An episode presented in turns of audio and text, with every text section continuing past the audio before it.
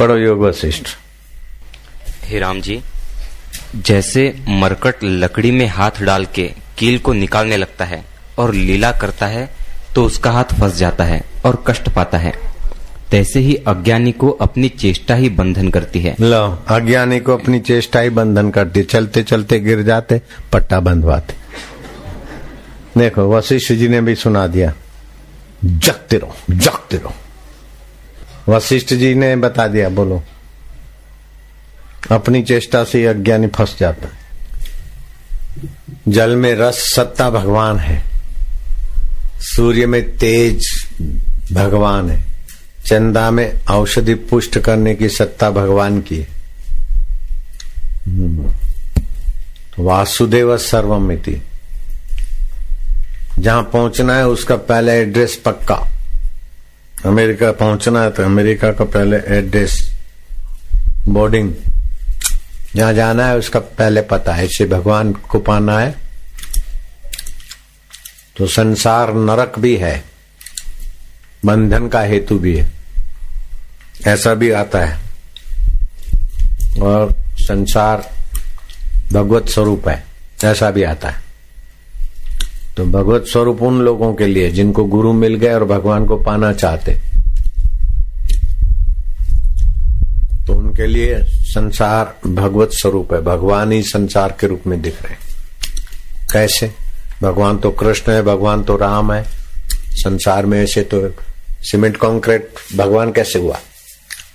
अरे कृष्ण और राम तो भगवत तत्व का अनुभव करने वाले महान आकृति है। बाकी भगवत तत्व तो सत्य, चित्त और आनंद, ये भगवत तत्व है। नाम और रूप ये माया है। सतमाना सदा रहे। तो आप एक रेती के दाने को भी मिटा नहीं सकते। उसको पिस के ओझल कर सकते, लेकिन उसका अस्तित्व रहेगा। शरीर मर गया, फिर भी आपका अस्तित्व रहता है, वो सत्य है। और चेतना तो दिखती है। प्रेत भी आनंद का अनुभव करते हैं। प्रेतों को भी अस्तित्व का पता है। ये शरीर नहीं तो प्रेत है। पहले बच्चा है, फिर भी किशोर है जुआन है, बुढ़ा है, मर गया, मुर्दा है, जला दिया तो पाँच भूतों में है पना है। और उसका सूक्ष्म शरीर चैतन्य में है। वे भगवान का सत स्वभाव जीवों में चेष्टा होती है, चित्त स्वभाव बुद्धि होती है, कीड़ी में भी बुद्धि है। तो अस्थि, भांति और रति। रति मानव प्रीति, आनंद। जो उभरता है सबके जीवों में, वो भगवत सत्ता है। तो कृष्ण भगवान, राम भगवान, शिव भगवान, उन्होंने उसको जाना और उसमें टिके। तो हम लोग उनको भगवान करके मानते ताकि उनका जो उपदेश है, देर सवेर हम समझे। इसीलिए। बाकी तो भगवान तो भगवान ही जगत रूप होके दिखते हैं। जैसे रात्रि को सपने में हमारा आत्मा ही सपने का जगत होके दिखता है। रेलगाड़ी बना तो रेलगाड़ी का तो एक पहिया भी हमारे चित्त में नहीं आ सकता, लेकिन हमारा चैतन्य ने रेलगाड़ी बनाई। ये सब सपने में दिखते कहीं रुई तो कहीं बंजर कहीं नाले तो कहीं गटर, सब एक ही चैतन्य से बन जाता है। ऐसे ही एक ही चैतन्य अनेक रूप में दिखता है। जैसे एक ही लाइट फ़िल्म में अनेक प्लास्टिक की पट्टियों की आकृति में फिर अनेक चीज़, दरिया भी वही लाइट दिखती है और पहाड़ भी वही दिखती रसगुल्ले भी वही दिखती और गाय भी वही फ़िल्म की करामत है। और आप सपने में भी ऐसा देख सकते हैं। जैसा स्वप्न रहने का, ऐसा ये संसार। तो जो नाम और रूप है, ये बदलाहट है माया की। और जो अस्तित्व है, प्रतित्व है, आनंदत्व है, वो ईश्वर का है। तो जगत ईश्वर रूप है। वासुदेव सर्वमिति। आदमी जब ऊंचाई पर होता है ना, उस समय नशे नशे में कुछ का कुछ कर लेता है, बाद में फिर पश्चाताप होता है। इसलिए सुख में इतराना नहीं चाहिए। और दुख में दूसरे को दोष नहीं देना चाहिए। अपने ही कर्म घूम फिर के दुख रूप हुए हैं। सावधान होना चाहिए। मैं क्या करूँ क्या करूँ, क्या डिग्री लू फलाना? अरे, मैं कौन हूँ? उसको खोज ले बस, सब करने का फल हो जाएगा। मैं कौन हूँ? अपने असली आत्मा, परमात्मा को खोज ले तो बस रमन महर्षि कितने महान बन गए। शबरी भीलन, धन्ना जाट, रहीदास चमार। छोटी जाति होना कोई बुरा बात नहीं है। बड़ी जाति होना कोई बुरी बात नहीं है। बड़ी समझ होना अच्छी बात है और हल्की समझ होना बुरी बात है। हल्के इरादे दुख देते हैं, ऊँचे इरादे। तो पैसा कमाना कोई ऊँचा इरादा नहीं है। और भिखमंगा होना भी ऊँचा इरादा नहीं है। ऊँचे में ऊँचा जो आत्मा परमात्मा है, उसको जानने का इरादा ऊँचा इरादा और कठिन नहीं है। जो मरने के बाद भी अपना साथ नहीं छोड़ता है, उसको पाना है, उसी को साक्षी समझ के काम करना है। कोई नहीं देखे फिर भी अपना बुरा कर्म अपने गिराता है। कोई नहीं देखे फिर भी अपना अच्छा कर्म अपने को उन्नत करता है। और फिर अपने कर्ता नहीं बनने का, भगवान ही है। परमात्मा सत्ता के तो फिर तो जल्दी कल्याण हो जाता दुनिया को सच्चा मान के ऐसा हो जाए, ऐसा हो जाए, फिर होगा क्या? ईश्वर में, लोग बोलते हैं, ये सब ठीक हो जाए, फिर भजन करूँगा। अरे बेवकूफ़ भाई, भजन करो, फिर ठीक बेठीक की कोई वैल्यू ही नहीं। भाई की शादी हो जाए, बहन की शादी हो जाए, फलाना ही हो जाए तो जिनकी शादी हो गई तो क्या जख मार लिया? वो तो हो गई, होते रहे। तुम भजन में लग जाओ। सत्कर्म में लग जाओ, बाकी का ऊपर से थोड़ा प्रयत्न करो।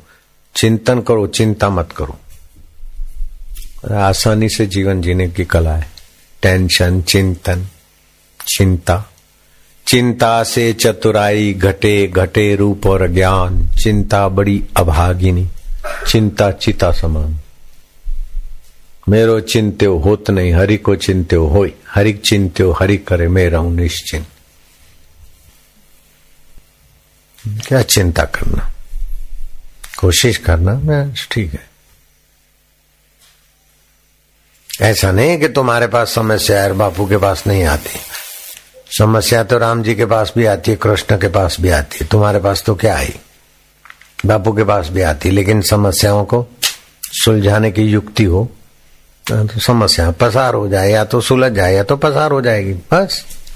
अपन लोग समस्या में डूब मरते। सत्संग के द्वारा ना समझी को हटाओ, बस, मौज मौज। हम्म? सत्संग से ना समझी मिठी तो मौज मौज।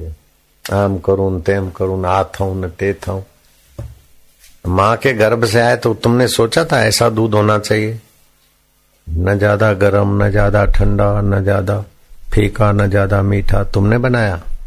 वो सर्जन आर कितनी सुंदर व्यवस्था करते हैं।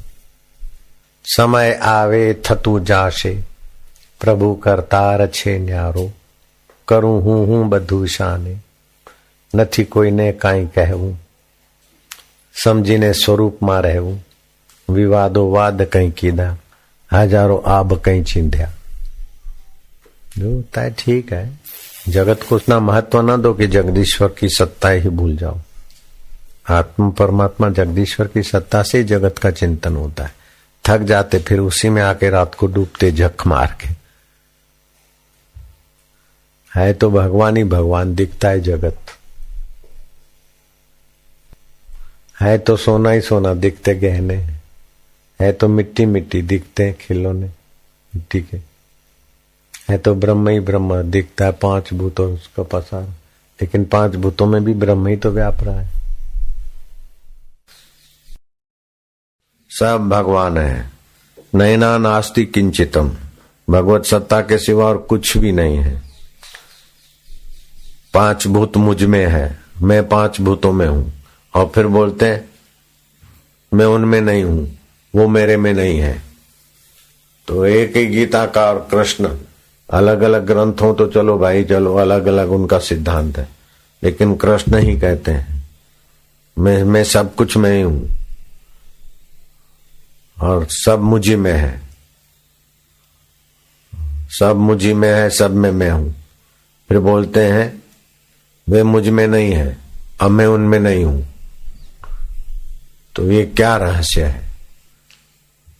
तो श्री कृष्ण ऐसा झूठ बोलेंगे, ये संभव ही नहीं है। शास्त्र में झूठी बात होती नहीं है। बहुत ऊँची बात है ये। बहुत ऊँचा रहस्य है। अयम आत्मा ब्रह्म गुडाकेशु सर्वभूतेशु ये मैं आत्मा ब्रह्म रूप में सभी भूतों में हूँ। सभी भूतों में हूँ, लेकिन सभी भूत मुझमें नहीं है। मैं उनमें हूँ, वो मुझमें नहीं है। हर कहीं कहीं मैं उनमें नहीं, वो मुझमें नहीं, ये भी बोलते तो बहुत ऊँची बात है। जैसे सभी मकान आकाश में है और सभी मकानों में आकाश है। लेकिन सभी मकान टूट जाए तो आकाश नहीं टूटेगा। और सभी नए मकान बन जाए तो आकाश नया बनता नहीं। तो आकाश सभी में है और सब आकाश में है। फिर भी आकाश सभी में नहीं है, सब आकाश में नहीं है। है है।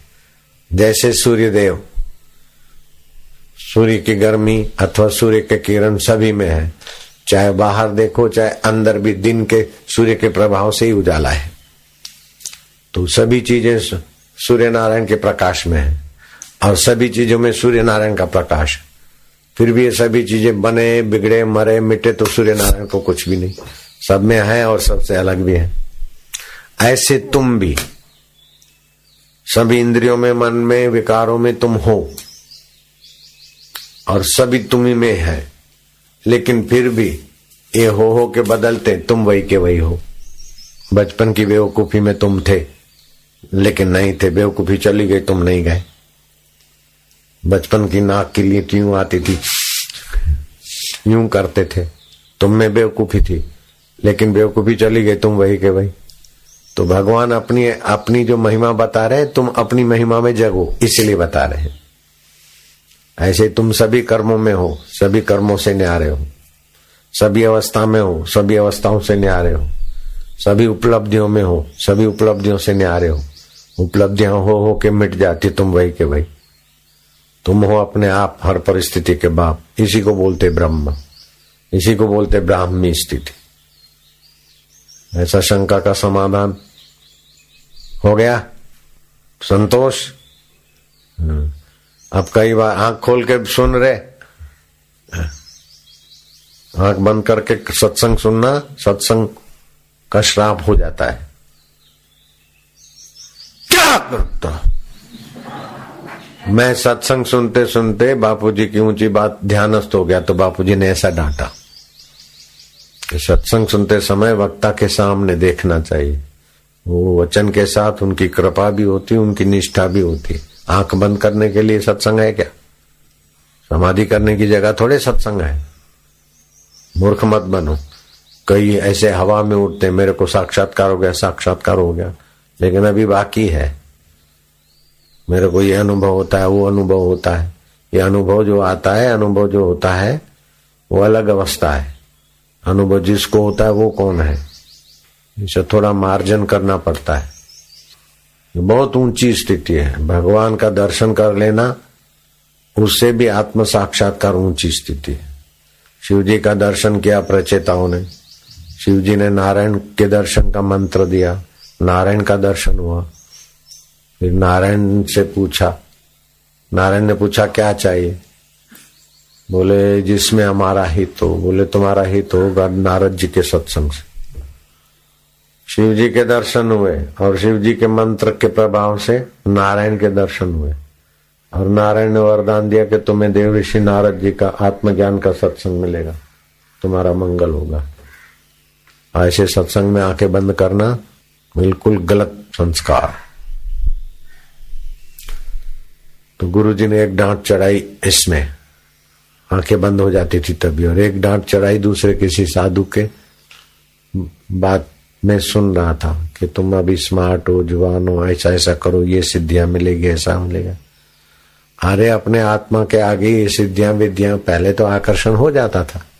लेकिन अब पता चला कि गुरु जी की डांट ने बचा लिया, जिस किसी की बातों में नहीं आना। सुपात्र मिले तो कुपात्र को दान दिया न दिया। सुशिष्य मिले तो कुशिष्य को ज्ञान दिया न दिया। सूरज उगे तो और को दिया, किया न किया। कहे, कवि गंग, सुन शाह अकबर पूर्ण गुरु मिले तो और को नमस्कार किया न किया। लेकिन मेरे कई भोले चेले इधर भटकते, उधर भटकते, उधर तीर्थ में जाते, वो महात्मा के पास जाते, उलझ जाते।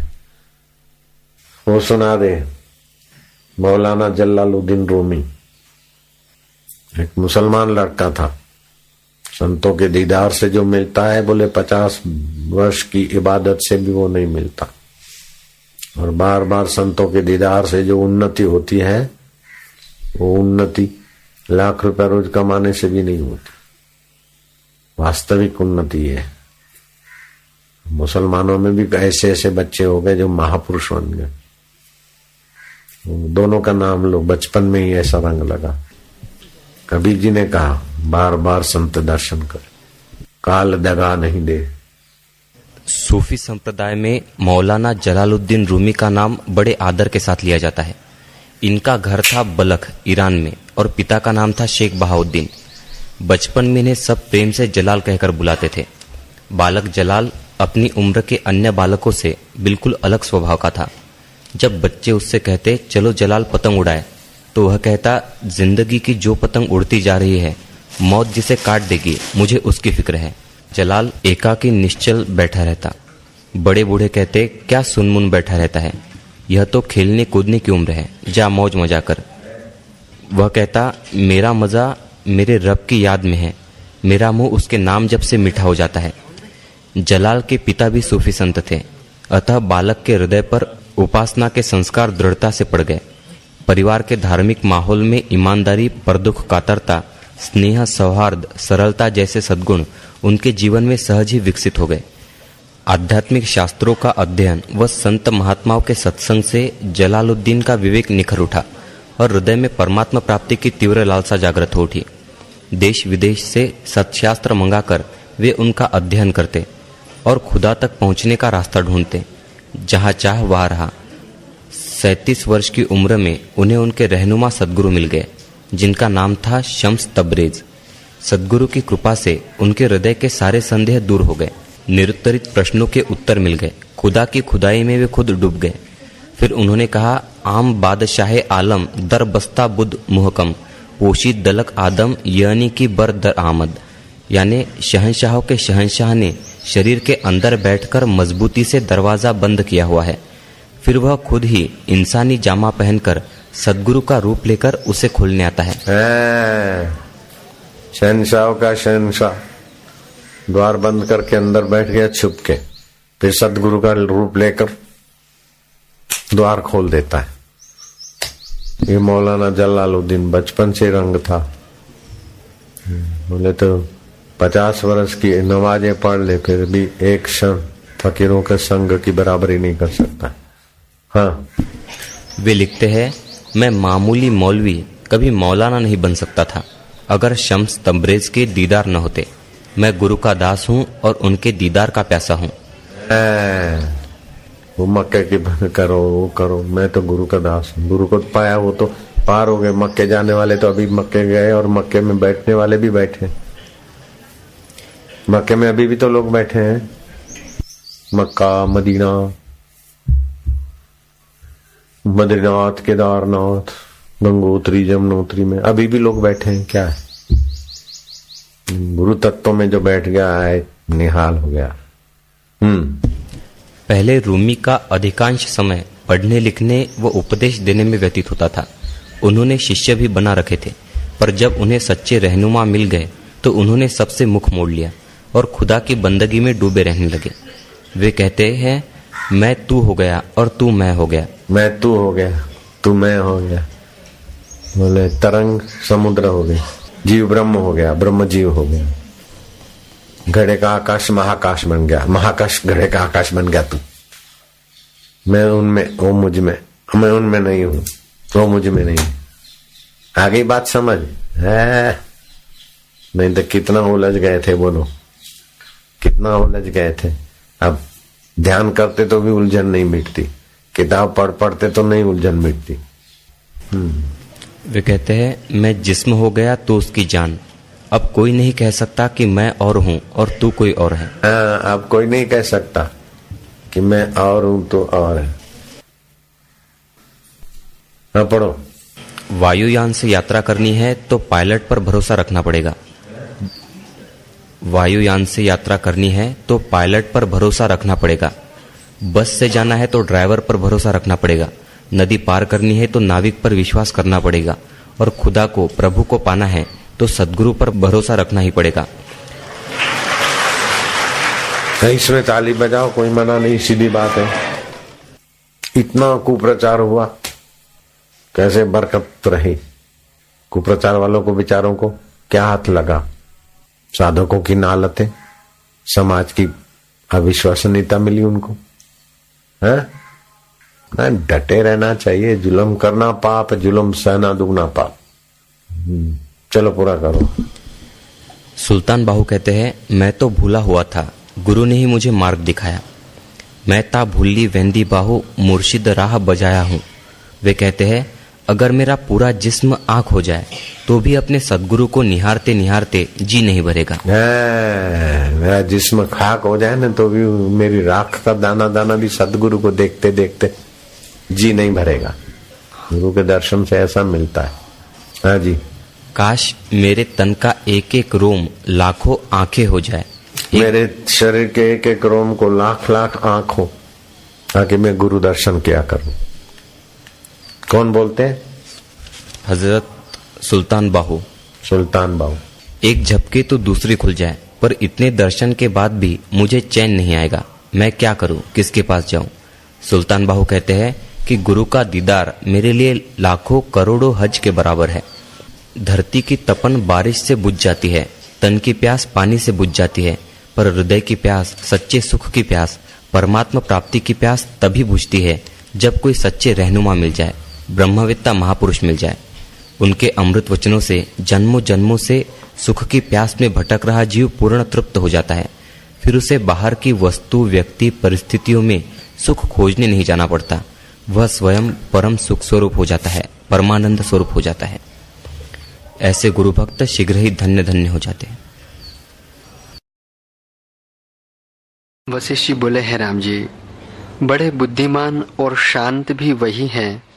जिन्होंने अपने इंद्री रूपी शत्रु जीते हैं और वही शुर में हैं उनको जरा जन्म और मृत्यु का अभाव है वही पुरुष उपासना करने योग्य है, है, है। वैसे ही पुरुष उपासना करने योग्य है। भगवान का तो काल्पनिक चित्र किसी ने बनाया लेकिन भगवान जहाँ अपनी महिमा में प्रकट हुए वे पुरुष तो साक्षात हमारे पास है। वे उपासना करने योग्य है, पूजने योग्य है। कठवली उपनिषद में आता है, जिसको इस लोक का यश और सुख सुविधा चाहिए, वो भी ज्ञानवान का पूजन करे और परलोक में किसी ऊँचे लोक में जाना है, तब भी भी। यम यम मनसा सभी भांति विशुद्ध सत्वे। वो ज्ञानी अपने शिष्य के लिए, भक्त के लिए मन से जिस जिस लोक की भावना संकल्प कर देता है, उसका शिष्य उसी उसी लोक में जाएगा। तस्मात हिरियत भूत कामा, आत्मज्ञ पुरुषम हिरियत भूत कामा। अपनी कामना पूर्ण करने के लिए आत्मज्ञानी पुरुष पूजन करे, अर्चन करे, उपासना लेकिन हम तो कहते कि आत्मज्ञानी पुरुष का पूजन, अर्चन करो, ये तो ठीक, लेकिन आप ही आत्मज्ञानी हो जाओ, मेरा उधर ज़्यादा ध्यान है। घुमा फरा कर हमारा प्रयत्न उधर ही रहता। है हम्म राम जी ज्ञानवान उस उत्तम पद में विराजता है जिसकी अपेक्षा से चंद्रमा और सूर्य पाताल में भासते हैं। इतना व्यापक इतना ऊंचाई में उसकी चेतना व्याप रहती है कि चंद्रमा और सूर्य भी पाताल में इतना ज्ञानी उत्तम पद में ऊँचे में होते ये वशिष्ठ जी कह रहे हैं किसको कि राम जी को बता रहे जो विनोद में, मज़ाक में भी झूठ नहीं बोलते थे, ऐसे सत्यनिष्ठ राम जी के आगे उपदेश देना कोई साधारण गुरु का काम नहीं है। और राम जी कोई अरे गहरे को गुरु नहीं बनाते अपने से कई गुना ऊँचे होते वहीं मत्था टिकता है। हा? गुरु का स्थान कोई ऐरा गहरा नहीं ले सकता। गुरु की जगह ऐसा वैसा नहीं भर सकता है। कितनी भी सत्ता का हो, कितनी भी चतुराई का ढोल पीटे, फिर भी गुरु के लिए जो हृदय में जगह है, गुरु की गुरु के सिंहासन पर किसी को बिठाया थोड़े जाता है। कोई बैठ ही नहीं सकता। हम्म। राम जी, त्रिणवत जानकर जिसने जगत को त्याग दिया है और सदा आत्म तत्व में स्थित है उनको किसकी उपमा दीजिए? तृणवत समझ के जगत के सत्यता को त्याग दिया चित्त से। और सदैव आत्म स्थिति है। लेता, देता, खाता, पीता, करता, कराता, फिर भी अपने शुद्ध बुद्ध स्वरूप में रहता है। उस महापुरुष को किसकी उपमा दीजिए? अष्टावकर कहते हैं, जनक को तस्य तुलना के न जायते। उस ब्रह्मवेता की तुलना किससे करोगे, जनक? हम्म। राम जी उस ईश्वर आत्मा को कौन तोल सकता है? जब दूसरे उसके समान कोई हो तब तो तोले। उस ईश्वर आत्मा ब्रह्मवेता को कौन तोल सकता है? किससे तोलोगे? उसके समान कोई बाट हो तभी तो तोलोगे। हम्म। हे राम जी जितने भी तेजस्वी बलवान हैं उन सबों में तत्ववेत्ता सर्वोत्तम है, है तेजस्वी बलवान यशस्वी बुद्धिमान जितने भी धरती पे उन सबसे ब्रह्म ज्ञानी सबसे ऊँचे। हाँ। उसके आगे सब लघु हो जाते हैं और उस पुरुष को संसार के किसी भी पदार्थ की अपेक्षा नहीं रहती। उसके आगे सब लघु हो जाते हैं। जैसे कीड़ी से मकोड़ा बड़ा है, मकोड़ा से चूहा बड़ा है, चूहा से कबूतर बड़ा है, कबूतर से फलाना पक्षी बड़ा है, उससे फलाना ढोर बड़ा है, सबसे बड़ा हाथी है। लेकिन सुमेरु पर्वत के आके हाथी भी लघु हो जाता है। ऐसे कारकुन से बड़ा तहसीलदार है, तहसीलदार से आई एस ऑफिसर है इससे सचिव बड़ा है, सचिव से मंत्री बड़ा है, मंत्री से मुख्यमंत्री बड़ा है, मुख्यमंत्री से प्राइम मिनिस्टर, राष्ट्रपति बड़े हैं, राष्ट्रपतियों से भी। और सारे विश्व का कोई बड़ा राजा बन जाए, वो बड़ा है, वो लेकिन उन सबसे बड़ा है इंद्र। लेकिन इंद्र रूपी हाथी भी ब्रह्मवेता के आगे।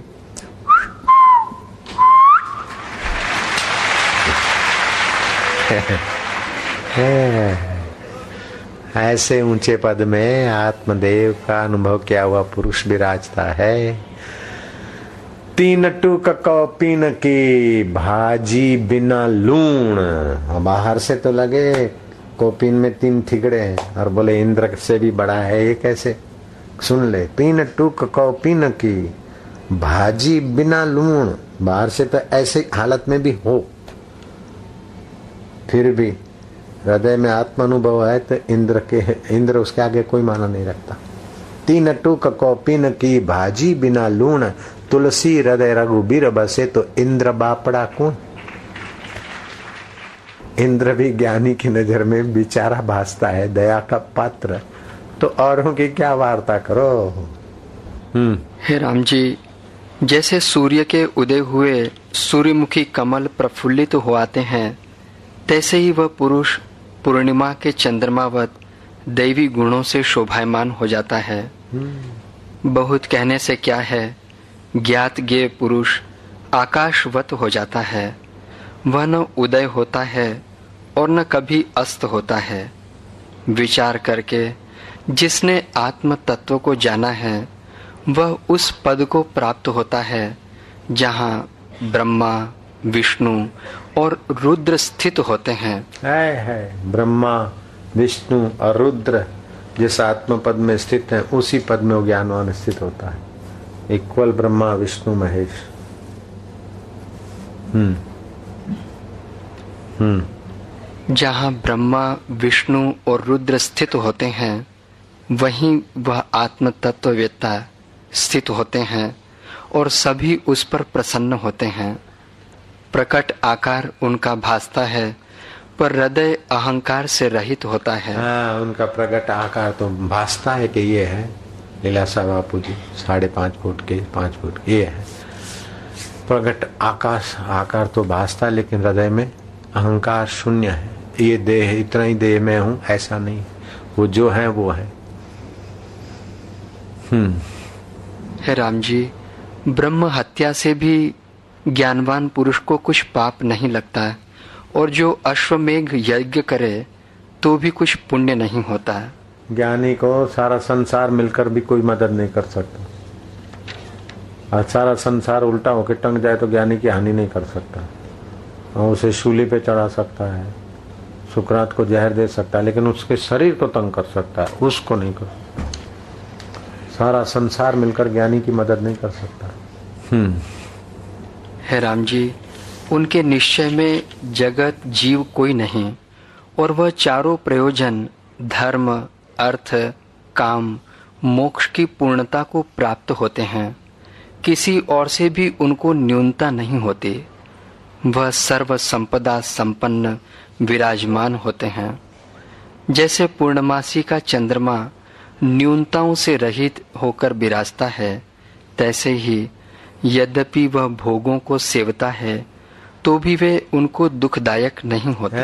यद्यपि वो भोगों को सेवता है, रथ में बैठेगा, राजा होकर राज्य करेगा योद्धा होकर युद्ध करेगा, भिक्षुक होकर भीख मांगेगा, सब करते कराते भी अपने चित्त में कहीं कर्तृत्व तो भाव से ले पाए मान नहीं होता।